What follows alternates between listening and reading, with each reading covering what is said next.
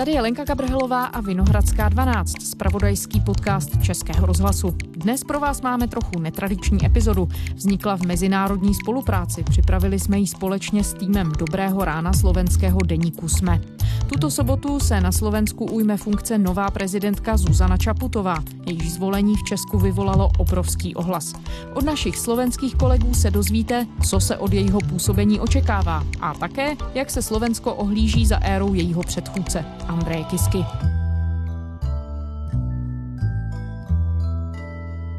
Je streda 12. júna, meniny má na Slovensku Zlatko a v Česku Antonie. Dnes bude v oboch krajinách jasno až polooblačno a mimoriadne teplo. Denná teplota sa vyšplhá od 29 do 34 stupňov. Vítajte pri Dobrom ráne. V dennom podcaste Deníka Sme. Moje meno je Zuzana Kovačič-Hanzelová.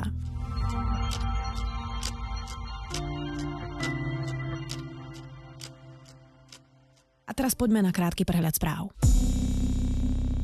Slovensko môže vďaka plynovodu Nord Stream 2 prísť o milióny eur. Teraz totiž Slovensko inkasuje peniaze za prepravu plynu cez svoje územie. Nord Stream 2 nás obíde a príjmy z prepravy plynu sa tak môžu znížiť až o 400 miliónov eur ročne. O tom, či bol Andrej Babiš agentom EŠTB, bude na Slovenskom ústavnom súde rozhodovať Senát s dvomi bývalými poslancami Smeru Janou Lašákovou a Mojmírom Mamojkom. O Babišovi sa pritom v minulosti špekulovalo, že je utajený sponzor strany Smer pred voľbami v roku 2006. Bratislave slávnostne pomenujú nové námestie po prvom československom prezidentovi Tomášovi Garikovi Masarykovi. Ide o priestor pred Slovenským národným múzeom, kde je aj jeho socha. Bratislava doteraz nemala žiadne námestie pomenované po Masarykovi. Rozhodlo o tom zastupiteľstvo ešte v roku 2018 pri príležitosti z tého výročia republiky. Bruselskí úradníci poslali Česku varovanie, že stopnú miliónové dotácie pre Agrofert už v marci. Predtým, než komisia zaslala Česku audit, poslali riaditeľovi poľnohospodárskeho fondu dva listy. Informovali v nich, že Agrofertu nepreplatí komisia projekty za 66 miliónov českých korún. Na filmový festival v Karlových Vároch príde tento rok herečka Julian Moore. Prevezme si kryštálový globus za mimoriadny prínos do svetovej kinematografie. Rovnakú cenu dostane tento rok aj americká herečka Patricia Clarkson. Viac takýchto správ nájdete na sme.sk.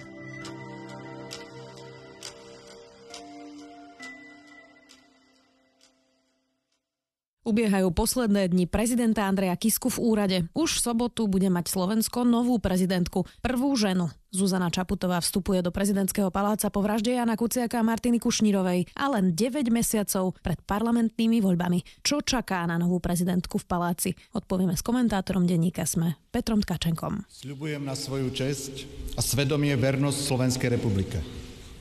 Budem dbať o blaho slovenského národa, národnostných menšín a etnických skupín žijúcich v Slovenskej republike. Svoje povinnosti budem vykonávať v záujme občanov a zachovávať i obhajovať ústavu a ostatné zákony. Sľubujem. Peťo, ako by si zhodnotil mandát Andreja Kisku? Aké mal on také veľké milníky? Tak ten prvý milník je podľa mňa u všetkých prezidentov taký istý a to znamená, že prídu, hej, to znamená inaugurácia, vstup do paláca, tie prvé kroky.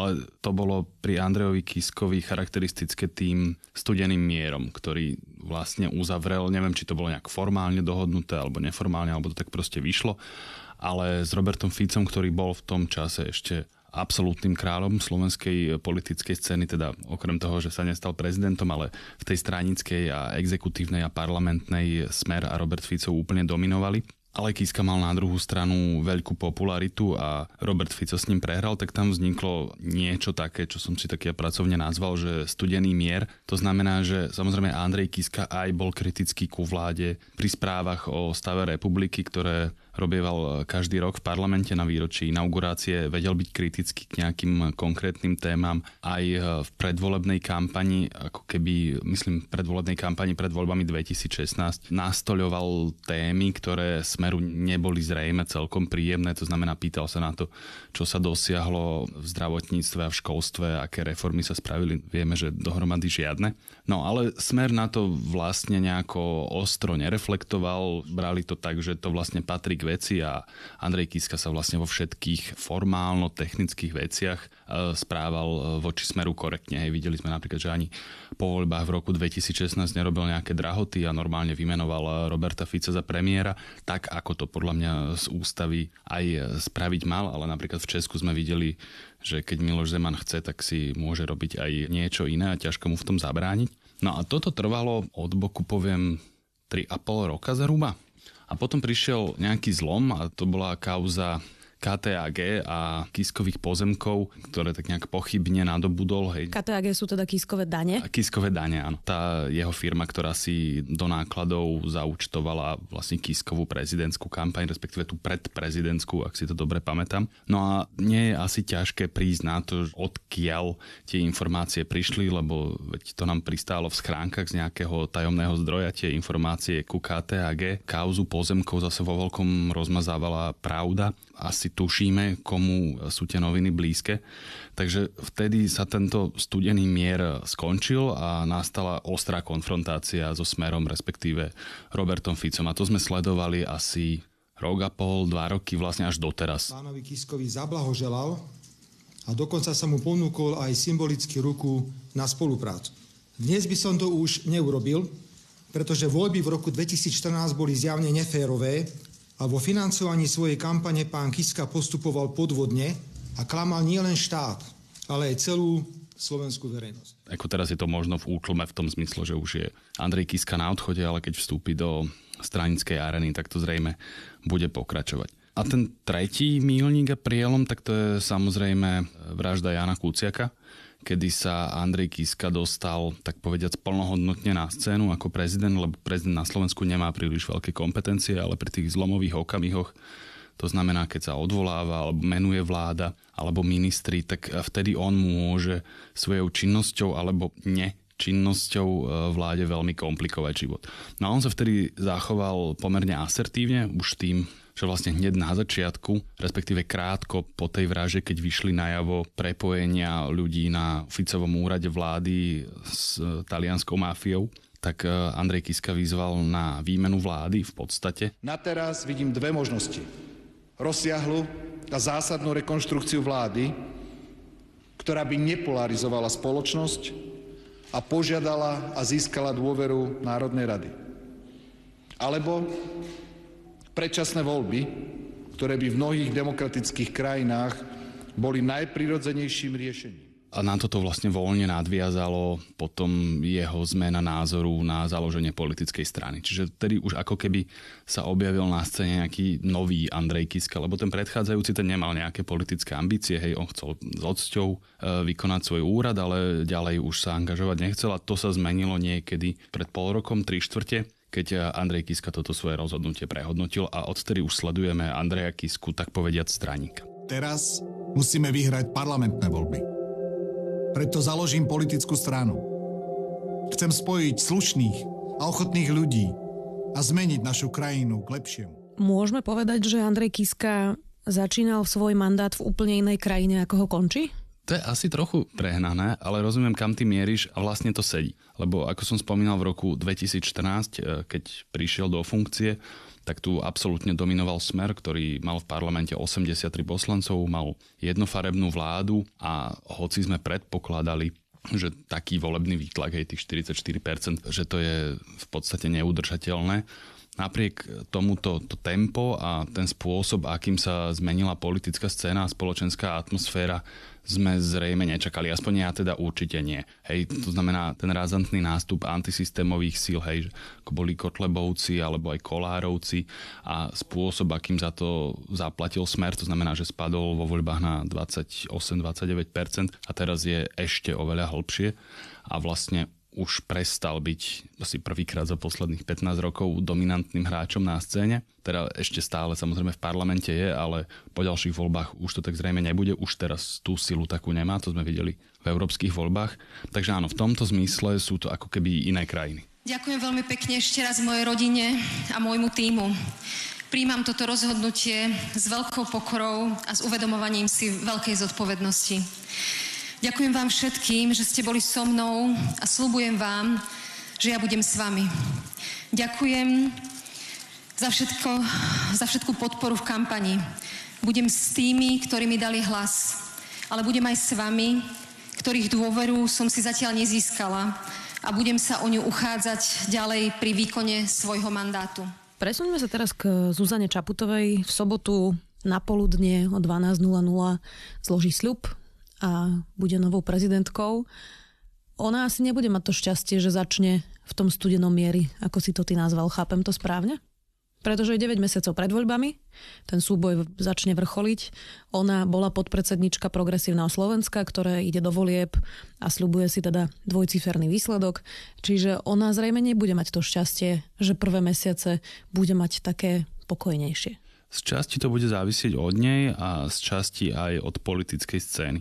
Ja som veľmi zvedavý na to, akým spôsobom sa k tomu postaví za jedno smer, za druhé Peter Pellegrini a za tretie Robert Fico, lebo to dnes nie sú úplne rovnaké veci. Podľa mňa Peter Pellegrini nemá nejaký záujem na tom ísť do konfliktov. Hovorím o smere, pretože je to premiérska strana. Je to akože kľúčový aktér v slovenskom politickom systéme. Peter Pellegrini podľa mňa vidí, že smer má proste problémov vyše hlavy a teraz ísť do ďalšieho konfliktu so Zuzanou Čaputovou podľa mňa nie je úplne najprezieravejšie. Na druhej strane je vidno, že Robert Fico si ten akože konflikt užíva. Je vidno, na ktorú stranu on sa v tej hlavnej politickej diskusii, to znamená tej občiansko proeurópsky, neviem akej, respektíve ľudskoprávnej ešte, a na druhej strane v tej nacionalisticko-socialistickej, alebo ako to nazvať, je zjavné, kam on sa v tomto chce zaradiť. To znamená, že chce ísť eh, k tomu radikálnejšiemu krídlu a v tomto zmysle jemu dáva logiku, ako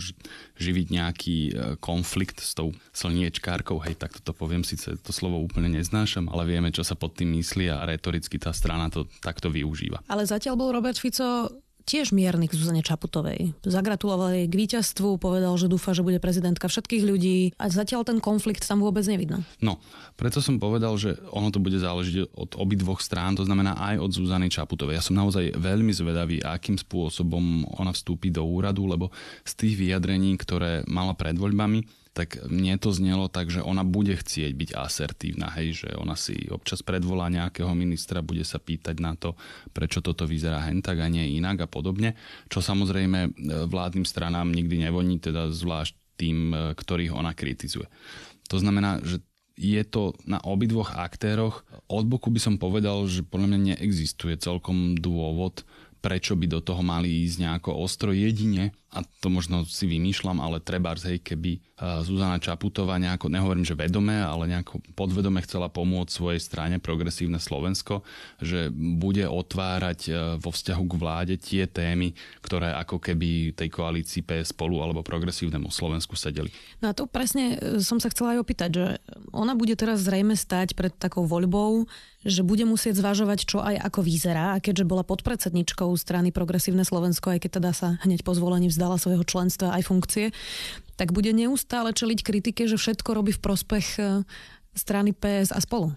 No s tým sa bude musieť naučiť e, rýchlo žiť. Musel to dokázať aj Ivan Gašparovič, pretože jedna vec je, že formálne ako to vyzerá, to znamená, či si vystúpila zo strany alebo zostal, tak vystupuje sa takmer vždy. A ešte niečo iné, že čo aj naozaj robíš a potom ešte tretia vec, ako to ľudia vnímajú. Hej, podľa mňa Ivan Gašparovič nech by robil čokoľvek, tú nálepku toho, že je spojenec e, Roberta Fica alebo hen toho segmentu spoločenského, respektíve smer SNS v tom čase to bolo, tak e, to zo seba nemohol celkom zmyť. Je pravda, že on sa o to naozaj ani príliš e, neusiloval, že takú nálepku zo seba sa dá zmyť, keď sa človek správa treba ako napadne mi Michal Kováč alebo Rudolf Schuster, ktorý vedel vláde Mikuláša Zurindu robiť aj dosť zle. Zuzana Čaputová má ale teraz takú zaujímavú pozíciu, že objavuje sa na stránkach modných časopisov, píšu o nej aj svetové médiá, hovoria teda o nejakom víťazstve inej politiky ako populizmu v Európe. Je to len nejaký počiatočný ošiaľ? Je to len kvôli tomu, že je žena? Alebo ako to ty vidíš? No v tomto sa priznám, že som opatrný. Ja nečítam modné časopisy zatiaľ, takže neviem presne povedať, e, čo tam píšu, ale teda tie titulky a texty viaceré v ekonomiste alebo vo Financial Times alebo v New York Times o tom teda, že Slovensko sa vzopralo populistickej e, vlne v strednej Európe, tak tie som čítal.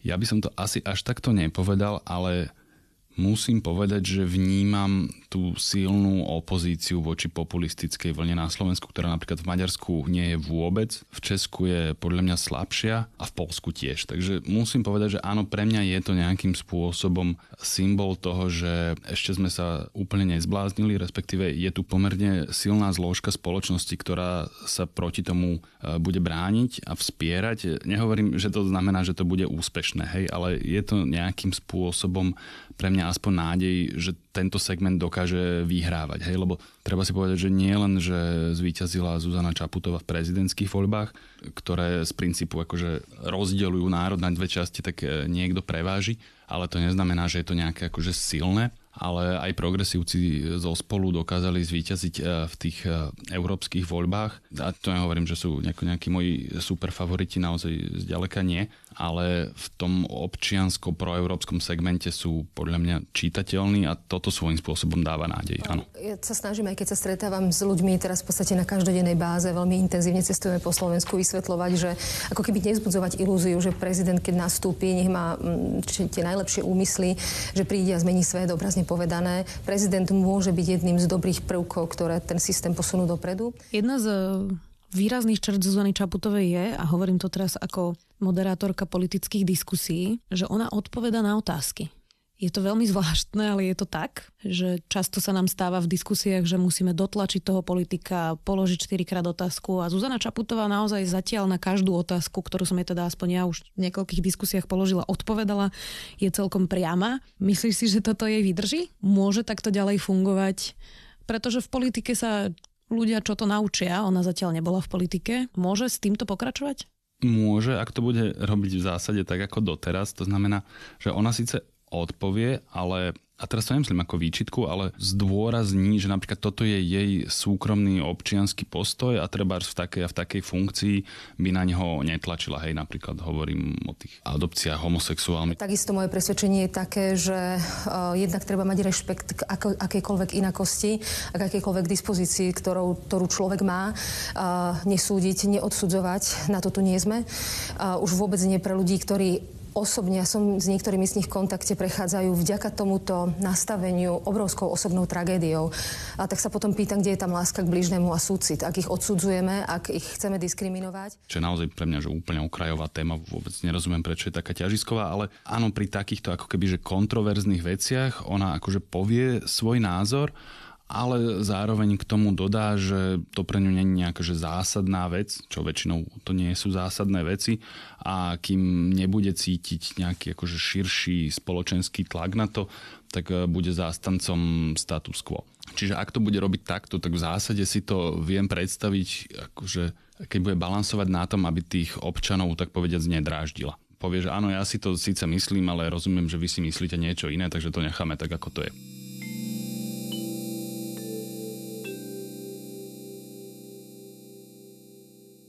Vráťme sa ešte na záver späť k Andrejovi Kiskovi, predsa len končí.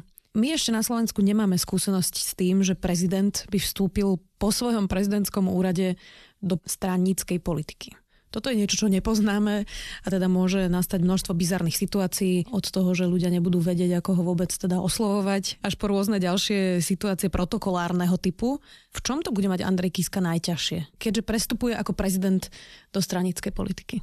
No najťažšie na prechode do stranickej politiky, napríklad z prezidentského paláca, ale asi aj zo všeličoho iného, je, že musíš robiť stranickú politiku. To je veľmi ťažká vec, je to full-time job, treba neustále proste lepiť nejakých ľudí, niečo vymýšľať a neustále si v ostrom konflikte, hej, lebo proste v stranickej politike vlastne sa vedie permanentná kampaňa a to, čo ty získaš, si musela niekomu zobrať Takže to nie je ako v prezidentskom paláci, lebo prezident, ja mám napríklad veľkú úctu k tej funkcii, ale treba to povedať, že prezident vlastne môže robiť to, čo chce. Hej, že keď má nejakú svoju obľúbenú tému, no tak sa jej venuje, robí k tomu nejaké vystúpenia alebo pošle nejaké dokumenty, dáva apely alebo cestuje napríklad do krajín, ktoré sú mu blízke a v podstate si môže robiť, čo chce. Keď sa mu robiť nechce, no tak robiť nebude a je vybavené hej, až teda na nejaké technické povinnosti, ktoré má.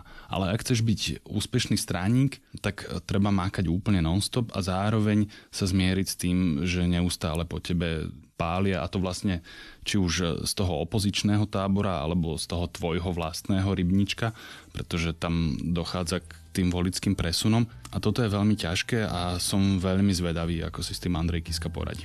Ukáže sa to už o pár dní. V štúdiu sa del komentátor denníka Sme Peter Tkačenko. Vďaka. Na záver ešte krátky tip na zaujímavý podcast, ak máte radi detektívky. The Shrink Next Door je šialený príbeh psychiatra, ktorý zmanipuloval svojich bohatých pacientov v New Yorku tak, že mu kupovali drahé dary, býval v ich dome a celých 29 rokov ich takmer úplne ovládal. Celé je to sprevádzané komentátorom z New York Times, ktorý k príbehu prišiel úplne náhodou. Psychiatr Ike bol totiž dlhé roky jeho sused. To je na dnes všetko. Počúvali ste Dobré ráno, denný podcast denníka Sme, tentokrát pripravený s kolegami z Vinohradskej 12 z Českého rozhlasu. Pripomeniem, že Dobré ráno nájdete každé ráno na titulke Sme.sk, v dennom newsletteri Sme, alebo sa prihláste na bezplatné odoberanie každého dielu vo vašej mobilnej podcastovej aplikácii.